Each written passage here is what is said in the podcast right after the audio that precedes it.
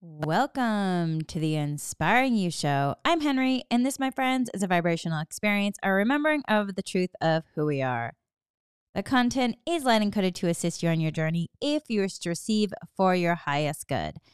Okay, so here at Inspiring You, we get asked a lot about going for your dreams in general in life, also in career, how to handle difficult situations at work, signs of burnout, what to do when stressed, signs of gaslighting and what to do, how to also career transition, and tools to support, and so much more. Back on September 7th, 2021, I did a recording of a podcast series called Live and Learn with former colleague and friend Mike Hazan. Because these episodes have a ton of information, so much insight and helpful tools, and also so inspiring, we will be sharing all eight episodes here on the Inspiring You show. And so, in the first episode, it's how we got here. And so Mike and I really kind of take apart how we got to where we are. We are both former reality TV executive producers, and we share how we each broke into the entertainment industry, how we were two kids way back when, and we had a dream that we wanted to work in television, and how our roads got us to the place where we manifested, and how we then met working on the iconic NBC game show weakest link. So you will hear the introduction to Live and Learn, and then it is an incredible conversation. And I'm just so proud of this series. And I just really want more people to hear it because I feel like there's so much there that could support people and inspire people as well. Anyway, thank you so much for listening. And please feel free to share and message us because we would love to hear from you. Thanks so much.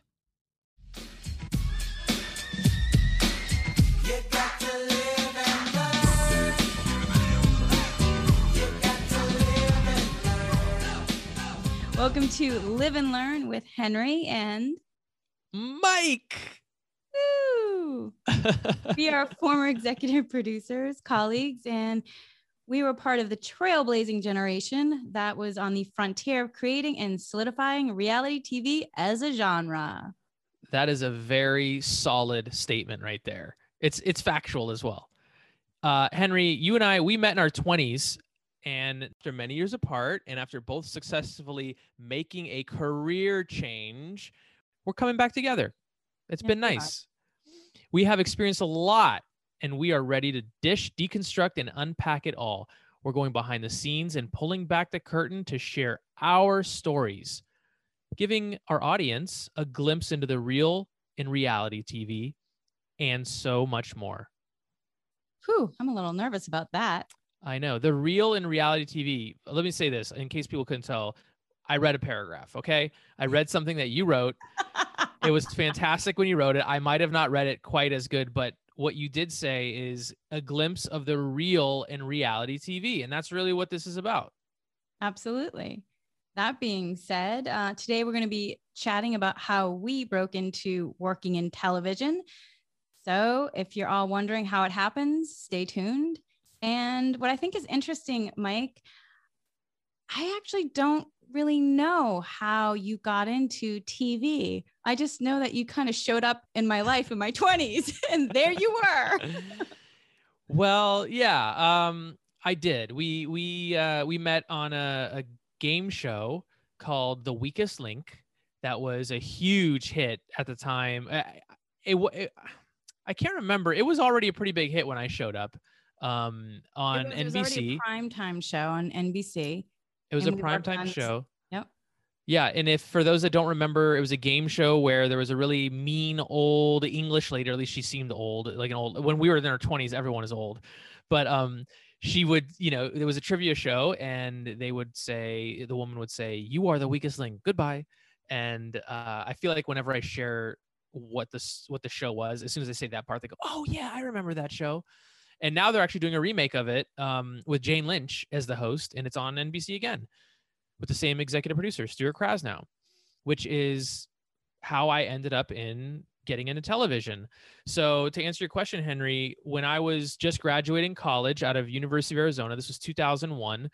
Uh, I knew I, I wanted to be a sitcom writer, and so I didn't know that. Written, yeah, I had written some spec scripts. Uh, I wrote one for that 70s show, and uh, and and I was really interested in in I was obsessed with sitcoms. I still am actually. I love sitcoms, and I wanted to be a sitcom writer, but I didn't know anything about what it took to become a sitcom writer.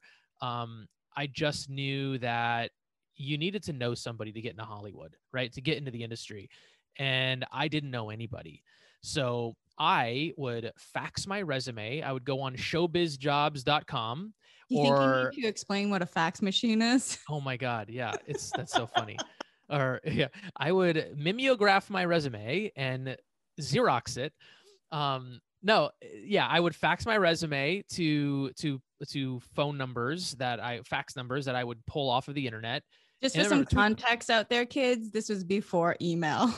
Be, um, email right? Email was just sort of starting to be a thing, and but fax was way more way more prevalent, way more popular back then. Yeah and um and so but i but the internet was around and things were you know starting to to happen but there was a couple websites hollywoodjobs.com and showbizjobs.net were were places that i would frequent and people it was like a job board. People would post oh looking for this person looking for a production assistant blah blah, blah. And and they would give information uh, the contact information and so i would fax my resume which you know as a college graduate as as a lot of you who might be listening might know is not filled with a lot of stuff, right? It's a lot of fluff, not a lot of stuff. I just made that up. That was flashy, wasn't That's it? That's a good one. And um, and so after about three months of of faxing my resume, mailing my resume, um, I you know I was talking to my dad, who is a an accountant at the time, and he had a, a client who was in the entertainment industry and happened to know a guy named Stuart Krasnow and was able to set me up on an interview. Um, I didn't know what I was getting myself into, so I, I I just knew that it was at NBC Studios, and I was so freaking excited and nervous to go to an, a, a studio lot and meet somebody.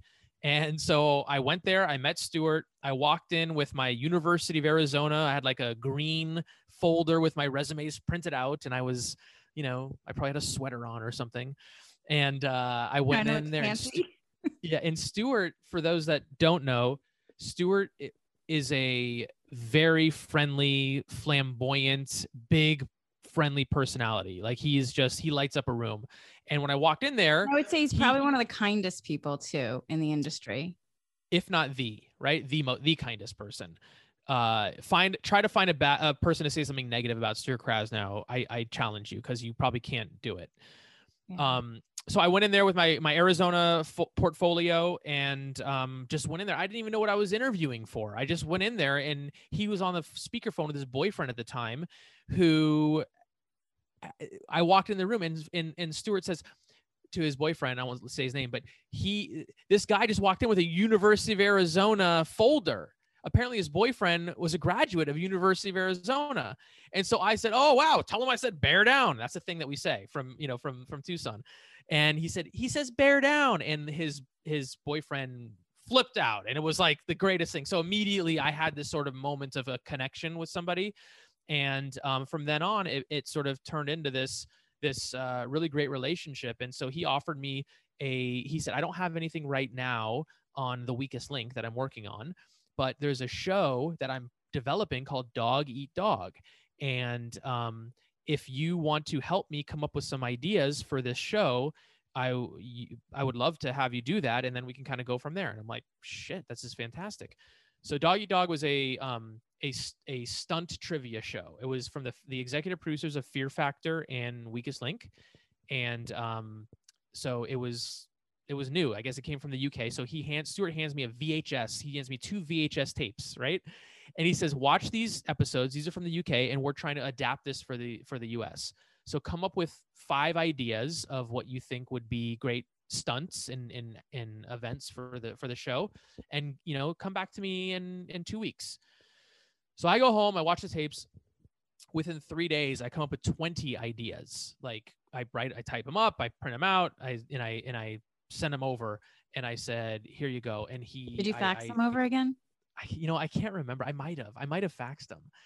But uh, I sent him over and he was like so excited about them. He said, Something just came up on the weakest link. If you want to come in and be a production assistant on the weakest link, we'd love to have you.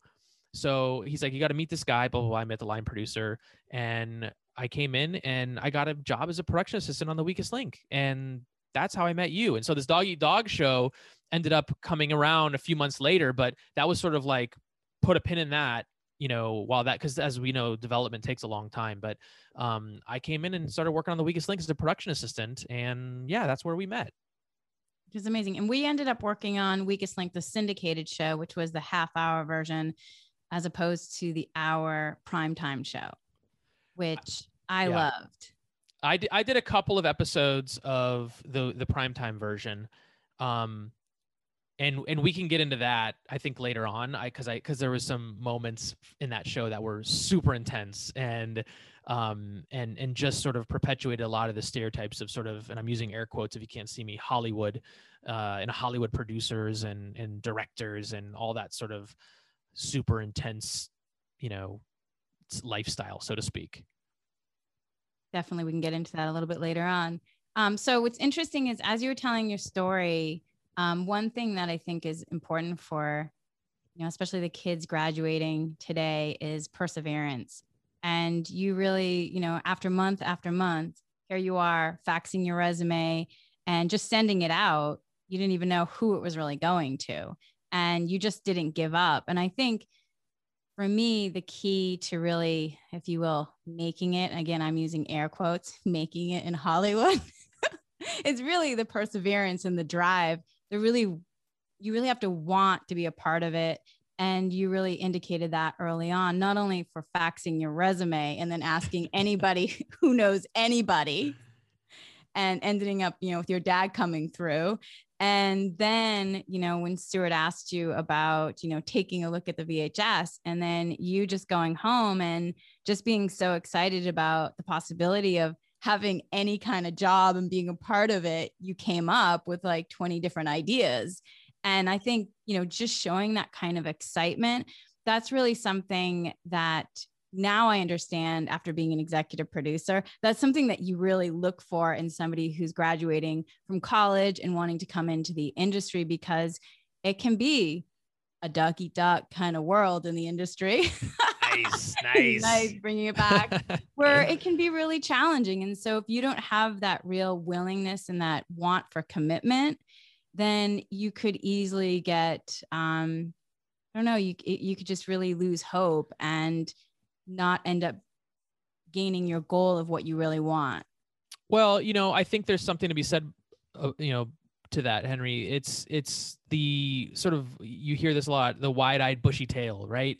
It's the the innocence and the um, just that excitement of being of something being new, and I don't think that ever changes in life is is the uh, the excitement of something new and if it because if it's if something new doesn't excite you um, when you know a new adventure that you're going on, then you you you might want to sit back and rethink some things because um, you know something new. You shouldn't be jaded, right? You shouldn't have a preconceived notion of how this thing could go sideways. And I think that you know I had heard some people before I got into it that the entertainment industry was a tough business. It was tough. People are tough, and this is you know early 2000s, 2001. So a lot of the politically correct you know things that have been going on now over the last few years didn't exist back then. I mean there was still very much that sort of traditional stereotypical hollywood of the casting couch and it's not what you know it's who you know and and you know people playing favorites and nepotism. And i'm not saying that stuff doesn't exist still but it's certainly we're all more aware of it now. And um as a 21 year old kid coming out of college all i could see was sky's the limit and uh and and i think part of it that is what got me i think to succeed at the level that i did succeed was just sort of having that optimism and that that wide-eyed bushy-tailed attitude. But um as we will learn as we go along things aren't like that. That's not real. That's that's this is where we talk about the real and reality right? It's not how it goes. And um you know we learn lessons along the way. I think for me, that was part of it when I graduated from college. I didn't really understand um, a lot about the working world. And I think that's something that you just alluded to. We'll get more into it. Um, I was definitely very wide eyed and bushy tailed and very optimistic too, coming out of college. And I was so excited. Uh, for me, I knew when I was five years old that I wanted to work in television. And I grew up in New England, in Massachusetts, in a small town. And I went to Catholic school, 12 years of Catholic school. I told my eighth grade teacher, Sister Fernand, that one day I was going to work in television. And she told me, you need to be practical and maybe become, think about becoming like a secretary or yeah, something like that, or a nurse. That's what she said. She said basically there was no way that I was going to one day work in television. And I was like, oh no, um, I'm going to be going to California and work in television. And when you come from a small town in Massachusetts, it's not like, you know, living in Los Angeles where the business is literally entertainment. So I didn't know anybody. And so I went to college. I went to University of Massachusetts in Amherst and I studied communications, did five internships, went to Boston, New York, interning. And then I saved up money um, for a whole summer and I moved out here. I bought a one way plane ticket with a friend from high school. I convinced a friend from high school to come with me. and he's like, "You sure you don't? We don't want to start in New York." I'm like, "Oh no, I've already been there, done that. I interned in New York. nope, we're going to LA." And I knew two people here, and I said, "Hey, can I, um, you know, sleep on your couch while we kind of figure it out?"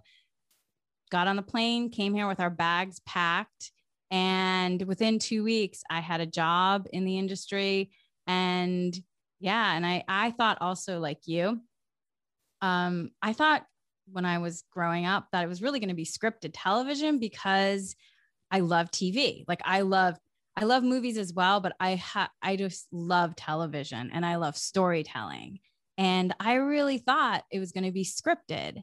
And so when I got out here, I all of a sudden landed a job in unscripted. And I didn't even really understand like, do I like this? Is this what I want? Is this where what I'm supposed to be? And what's interesting is later on, I ended up having an experience where I did work on a scripted show and I felt like it was so slow moving. Whereas in reality TV, it's just there's so much going on that you just have to really be present and on your game. And it was like I was constantly figuring out a puzzle.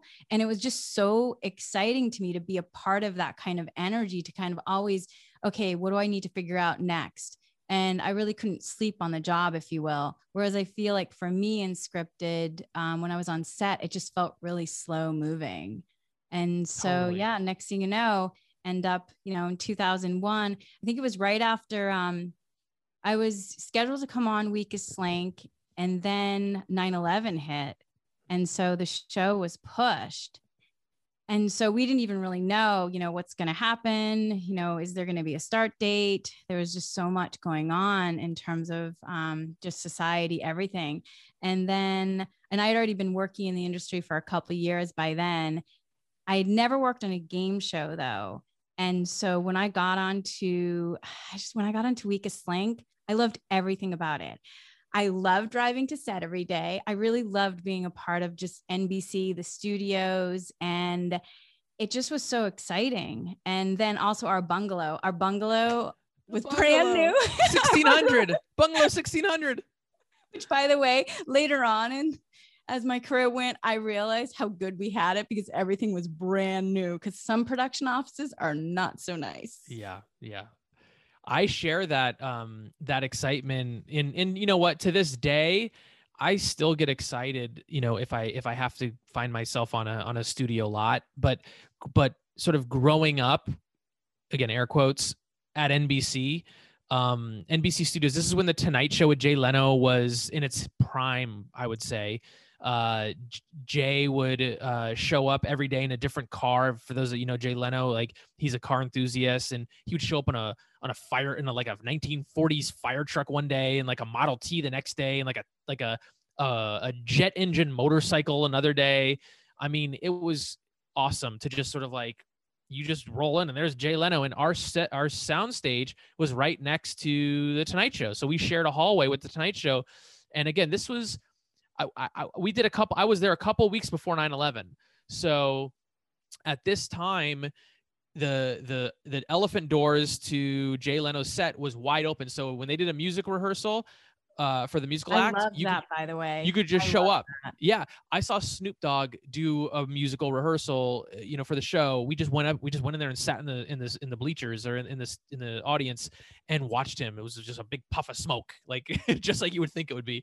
And and we would see the um the cards printed out on the bulletin board in the hallway of the different celebrities that were going to be there.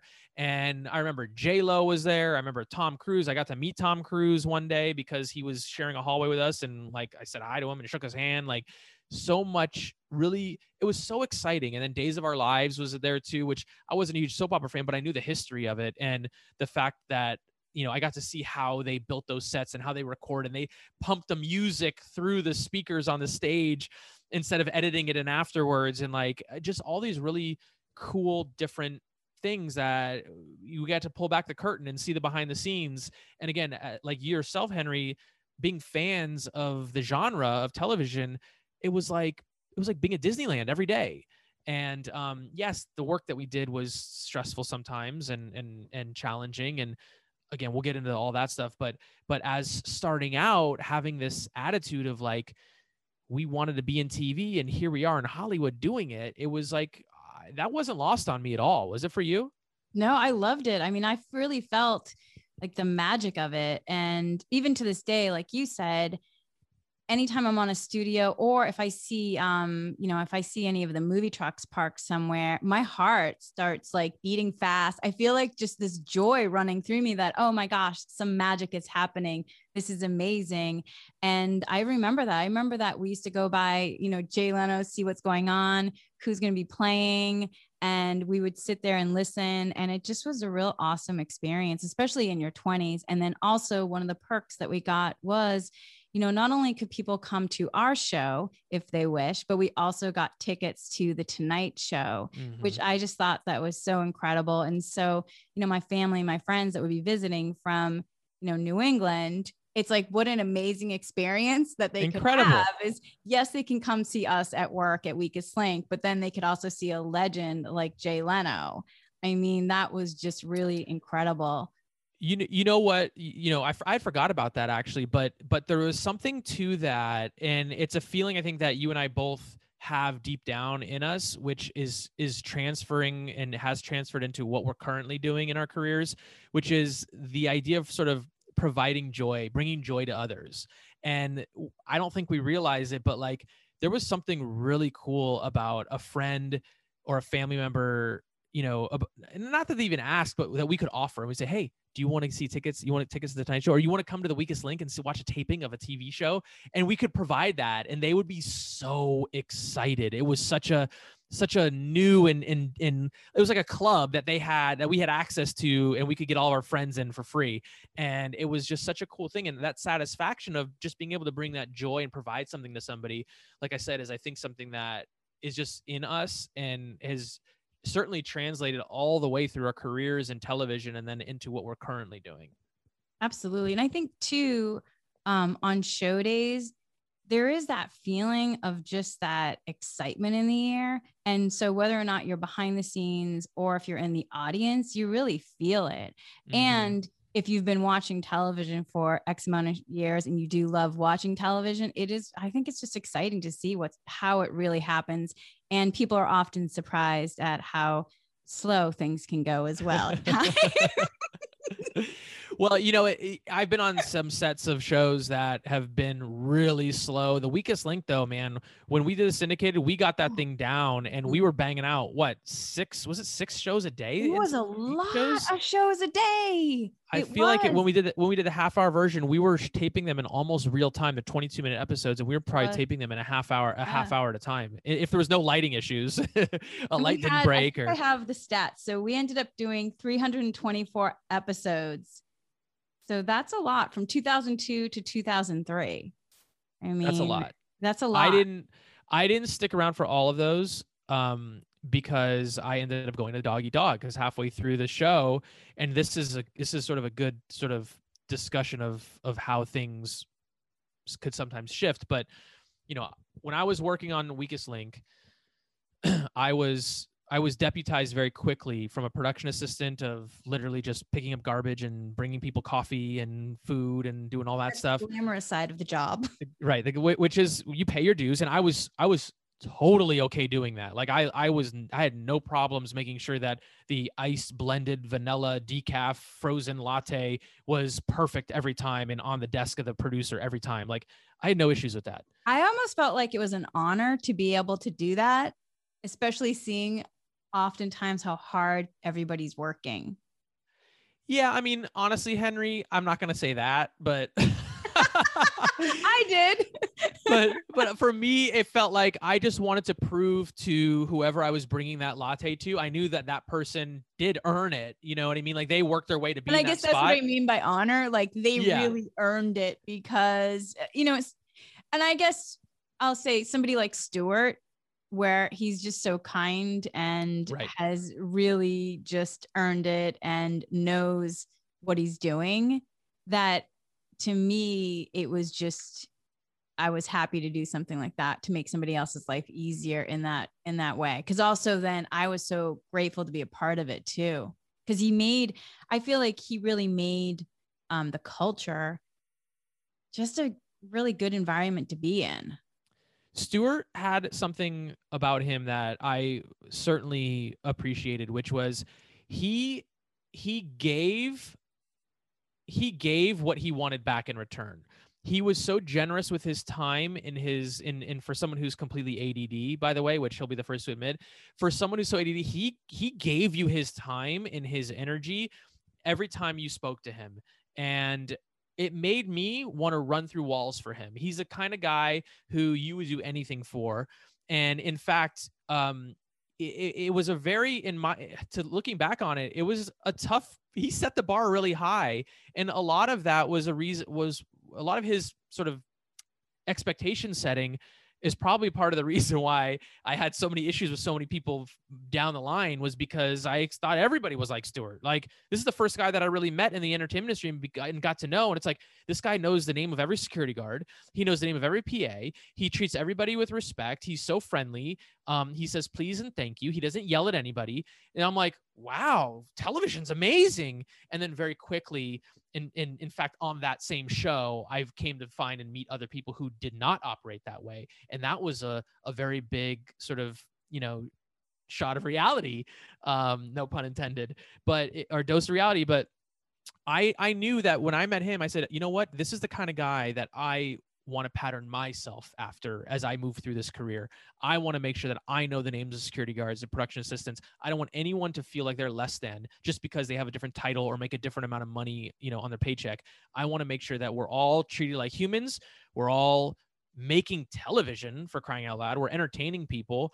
And no one is better than somebody else just because they have like i said a bigger paycheck or a fancier title and so stuart really set that bar um early on and i and i know that he he had that impact on you too henri He absolutely did. In fact, um, so I think we how I don't know if we worked together for five years, you and I, um, in the NBC studios. It was around that time. But Stuart was somebody that we worked with often.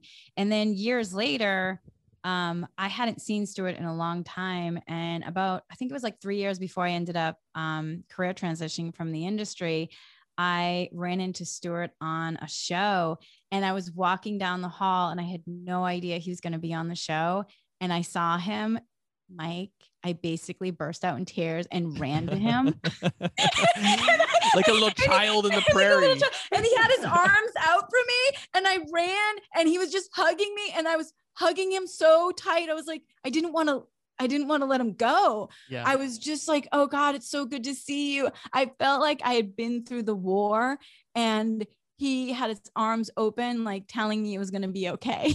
he was it always a safe house He really was. And I'm really grateful, you know, just like you, that he was in the beginning of my career. So that way I really also like, I kind of emulated how I wanted to be based on, you know, partly, you know, him mentoring me.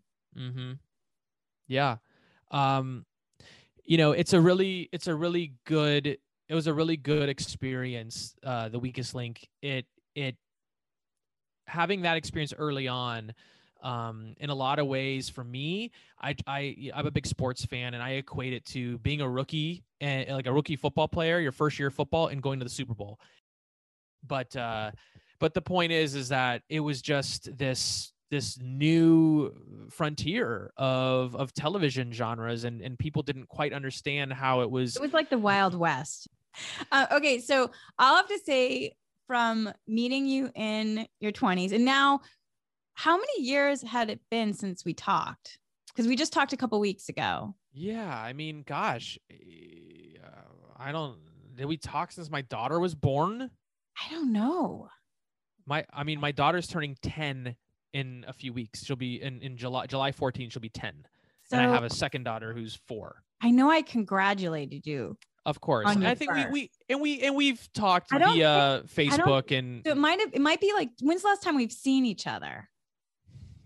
Geez, Henri, I honestly don't even know.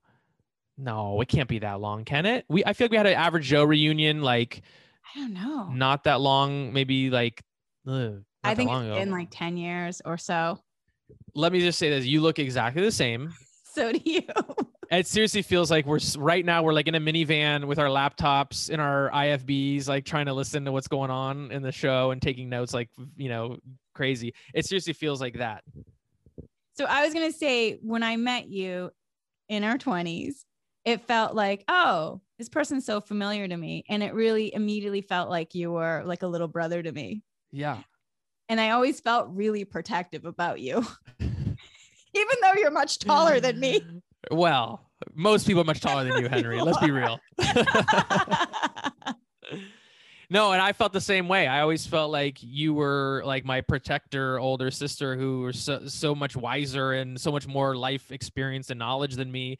And and I was I'm so grateful for that because there was uh, you know, we did a lot of growing up together in those in those times, both professionally and personally in you know what was going on in our personal lives as well. I mean, we we spent more time together than we did with our families and friends because we were always on set and the, the shows we were working on were typically on location and and you know days weeks months sometimes you know at a time together so um, as you you mentioned earlier you know the, the crew is like your family and and it really is true you spend more time with them than your family and and and you go through a lot of stuff with them and um you know you you, you asked just a, a minute ago what was the the high about weakest link and and that you know and you and you mentioned the people you got to work with and I and I I, I echo that for sure. It was there's there's a, a group of there's probably four or five people that I still talk to to this day. It's like being it's almost like being in a fraternity or a sorority where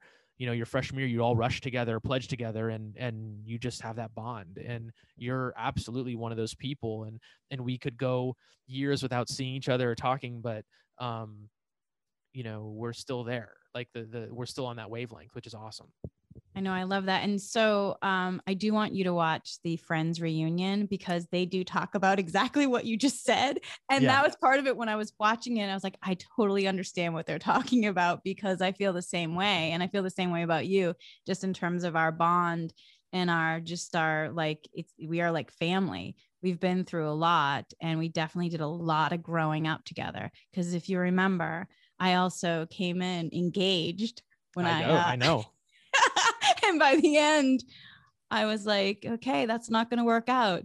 That was Yeah, uh, and- man for a and I- moment, not man for a lifetime. and I was the opposite. I, I, I came in as a single bachelor and and looking to just have fun and and I I ended up meeting my future wife Yes, and and you and I had a very important conversation on a plane, and I ended up giving the ring back, and you ended up in a relationship. yeah and Yeah. We're still here. That's And who we decorated the back the back of my background here. Let's talk about quickly the career transition and then what we're grateful for. So, Absolutely. Go ahead. You first.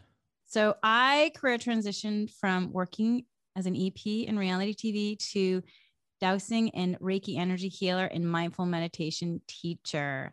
So yeah, Explain that. Explain what, What the heck is that is. basically I realized at some point, um, well, actually in my 20s, I had a parallel life where I was working with different uh, meditation teachers and energy healers and shamans to understand just energy healing arts. And so it was just like a whole nother life for me. And I was actually utilizing the tools that I was gaining and integrating them into my work lifestyle. And at a certain point, it just became obvious that I was going to be going down that path as a practitioner. That being said, there was a few other things that needed to happen that kind of opened up my eyes that it was time to career transition because I have to say, you know, I love story and I love TV and it did it was challenging for me to leave and I did have like loss and grief because I'd spent 20 years you know in an industry that you know just I love story and I was at the top of the mountain. We we feel like you climb Mount Everest to get there to become an executive producer where you've gone through all kinds of things, you know, am I going to make it up? What is it? Hillary's peak? Am I going to use oxygen or not? Oh my god, and you finally summit and you get to the top and you're like, "Yes, I'm at the top." And next thing you know, you're like, "Wait a minute. Do I even want to be at the top? do, I, do I even want to be on this mountain or summit?" And you realize like wow, okay. And I just had a few moments and um, that just you know i saw the light that it was time to career transition. And now i am doing energy healing which basically you know you can have a lot of stress and feel tension.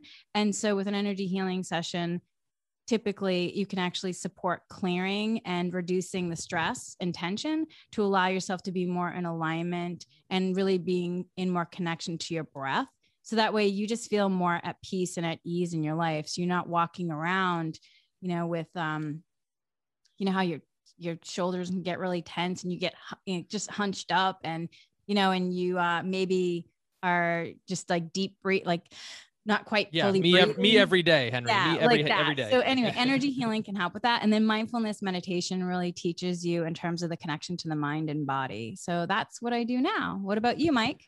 Well, I thanks for asking. I so you w- listening to what to, to you talking about your transition, I think that what our listeners should know is that we're going to go into all the moments that sort of led us to be here.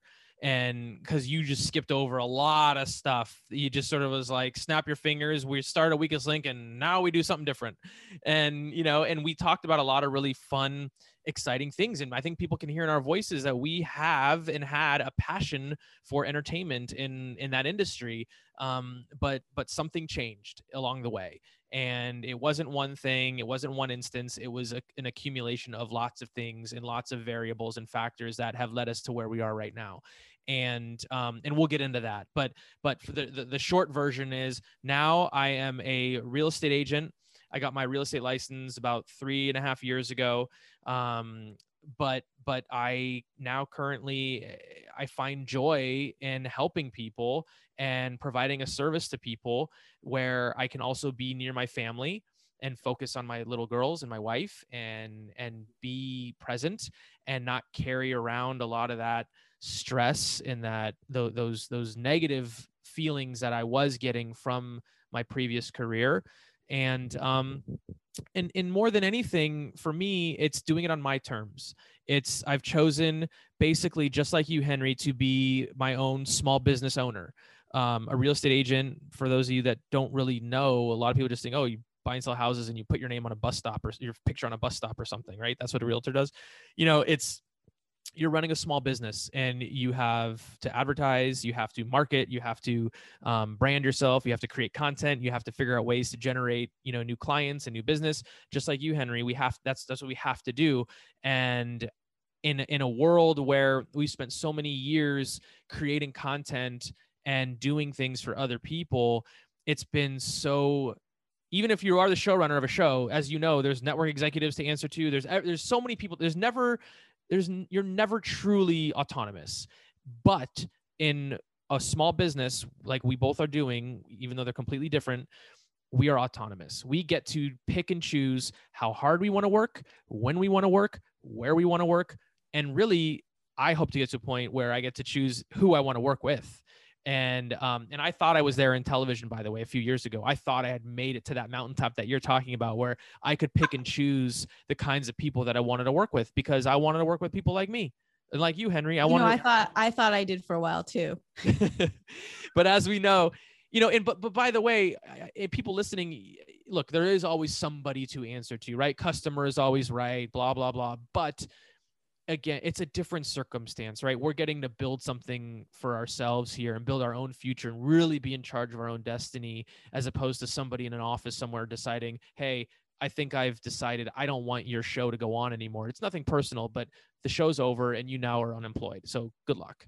And I, I was just done. Also, too, when you get into your 40s, it, things just also priorities shift.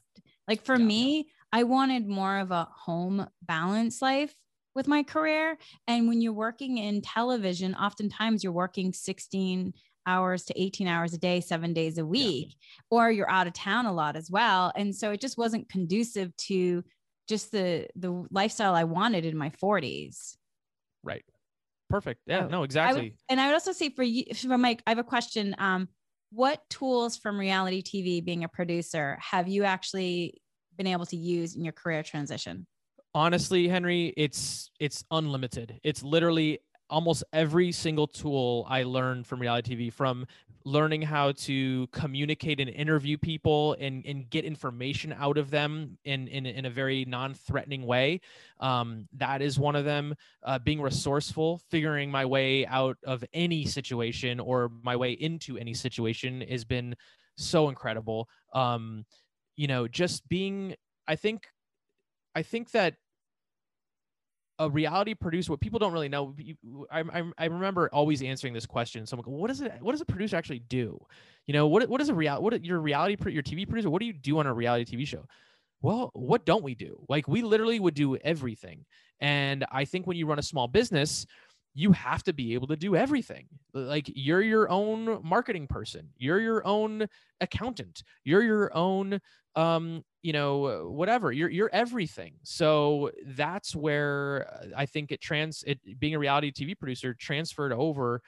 I think honestly henri i could i could have chosen any career any any new business to do and i feel like i would have had all the a lot of the tools necessary. Now there's nothing that makes up for experience and those are the things that i had to you know had to pick up and learn along the way but but 20 almost 20 years in television um has really in reality television has prepared me to conquer really anything and I would say, too, just to kind of give some more context, as a reality TV producer, oftentimes, sometimes you're called to operate cameras, sometimes audio, but also you're producing. And so you're you're basically the person that is putting together the puzzle pieces from pre-production, production to post-production. And you're the one that's the glue putting it all together. And with that then comes you know, you already said in terms of the interpersonal skills, where the communication skills, you also learn a lot of cold calling, which I think probably in, you know, real estate, there might be some cold calling uh-huh. or every every day. Every day I, right? 50 50 cold calls a day at least. Yeah and so in reality tv you just cold call a lot of people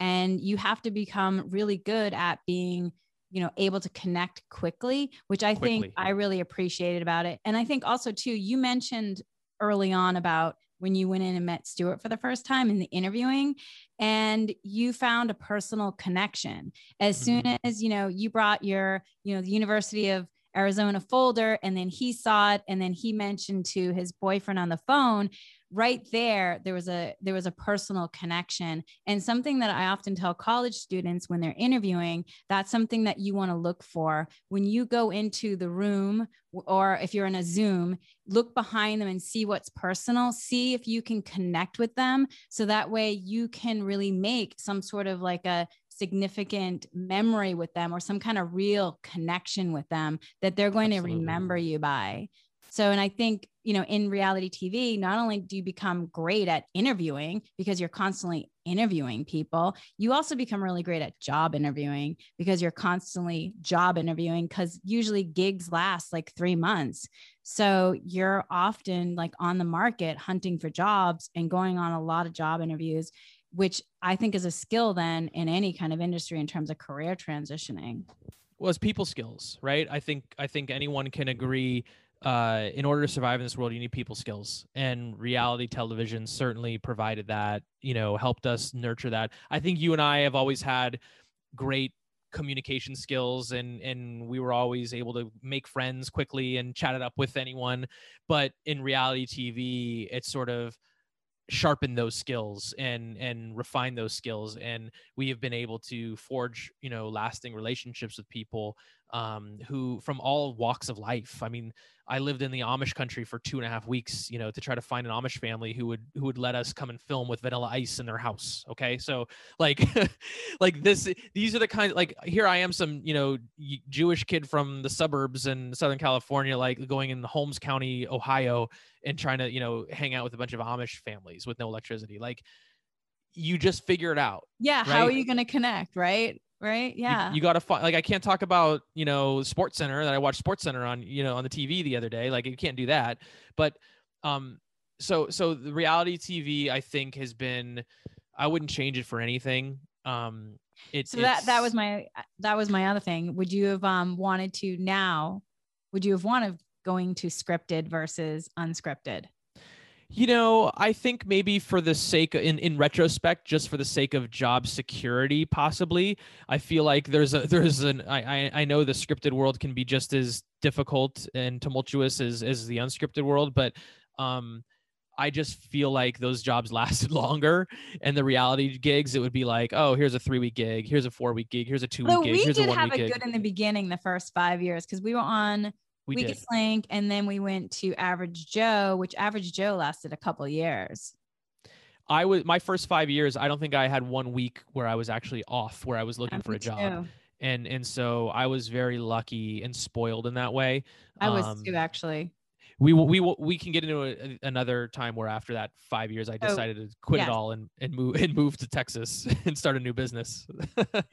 That'll be a whole nother one. All right, so let's wrap it up then. What are you grateful for? I'm grateful for you, Henri. I'm I'm grateful for uh you know you in meeting someone like you in my career who I did early on who I didn't at the time realize what a, a profound effect you had on me and what what a big role you played in my career. I mean honestly Henri, I like it's not like I I sat there and thought of you every day after after we worked together, but as I look back and as I get older, I think about all the stuff that we went through and um, I think you know get knowing you made it a lot easier. And um, that sounds like a really canned answer because we're doing a podcast together. I mean of course i'm grateful for my family and for my my kids and my health and all that bullshit. Uh, but but but but in in the context of what we're doing right now i'm super grateful that i, I that i met you and and we have a friendship that is a, a true friendship based on nothing more than just you know getting to know each other and bonding in real life I love that. Well, thank you so much. I appreciate that. And I'm honored. you're welcome Um, I would say I'm also grateful for you. And I think just seeing where you are now in terms of being a husband, being a dad, and also making, you know, the difficult choice to career transition and learn a new industry while you're also navigating, you know, a family. And, you know, how are you going to do that? I think that what people don't realize that, you know, it takes a lot of bravery and it can be scary and you know and just understanding that you made the choice because it's the best thing for your family and you. I just think that you know seeing the person that you are now and how you've grown up i just think it's incredible. And i'm just so honored to be part of your life and grateful that you know because not everybody i don't know mike it's like not everybody would do it. And you're somebody that you in the end in your awareness you think about the bigger picture and you think about consequences and you really think about what's really what's going to be long term beneficial and not about the short term. And you probably understand what i'm really talking about. Um, we'll get a we'll get, we'll get to that later but you probably understand what i'm talking about. And that i think is really amazing. And that's just you know the strength of who you are. And that also when i thought when i talk about energy healing you're somebody that is really grounded. And you've been somebody that has always been easy for me to be around. Um, you don't have a lot of just chaos energy. You you tend to stay even when it's you know stressful around you tend to stay really calm in the storm and it's just always been fun to work with you. We've all we've had a lot of fun times and we've had a lot of just deep conversations and it's just been really easy. So i'm really grateful for that. Well thank you henri. That's that's really nice to hear. And um I won't I won't belabor belabor our love for each other too much, but but um you know making a career change and I, I I absolutely want us both to get into this more because I think that um when I when I sort of made it public that I was changing careers, I got a lot of people reaching out to me and sort of congratulating me and and saying it's so brave, so brave. And and I and at the time I didn't quite realize, you know, I didn't know. I hadn't done it before. So I just was like, ah, okay. I just I was unhappy with something and I needed to pre- reprioritize. And so I did it. And only now, as it's gone on, have I realized, wow, like this is, it's really hard. And I will absolutely share with our audience and with you some of those challenges that I have encountered, I currently encounter, and I probably will continue to encounter as I go along. But it's not going to stop me because, like you said, I am looking at the big picture. I am looking at the the the two, three, five, ten years down the line here of a better life for myself and my family. And at the end of the day, my family is most important to me, and that is why I do everything that I do. And and that is my my my top top motivation. And and it's gonna make me choke up talking about it.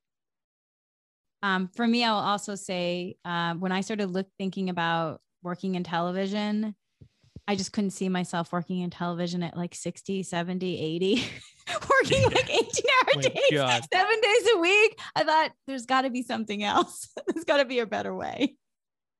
And yeah, and I'm really grateful now that I did make the career transition and where I am now is so different than where I was a couple years ago in the career transition because now my life is just much more peaceful and my business is, you know, 100% up and running with like a full slate of clients and everything and it's just it was challenging in the beginning. That being said, it does the more perseverance and using the tools from reality TV, you get there. Yeah. So I'm grateful for all of it and all awesome. the lessons that I've learned along the way. And that's what we're here to do. We're here to share the lessons that we learned with our audience so that you guys listening can either go, you guys are full of it, or wow, I'm going through that same thing and I can totally relate. And I'm excited to be able to sort of maybe gr- get one or two granules of advice that could maybe help me along that, that way. And, um, and I'm excited for, for, the, for the new journey, for this journey. Me too. It's kind of like our uh, second part of our journey here. Absolutely. Part two. And thank you for listening. Join us again next week for how we career transitioned in our 40s. And please connect and follow us on our social media. And please, please, please share our podcast. If you have any questions that you want answered or comments, please send them to us via social media. We love to read them, we love to answer them, and uh, we will we will address all of them. Okay. No matter how ridiculous they are, um, we will address them. Okay. You can find us on Instagram and Facebook at Live and Learn Show. Live and Learn Show. Or you can find us on our personal social medias. You can find me here at Instagram and Facebook at inspiringyou.co. That's at inspiringyou.co. And I am on both Instagram and Facebook. My handles are at mikehazan.realtor M I K E H A Z A N dot realtor for both. And here's our disclaimer this podcast is for educational and self improvement purposes. So please consult with your health practitioner if you have a medical condition or need any other kind of help. That's right. Thank you guys so much for listening. Once again, we love you guys. Thank you.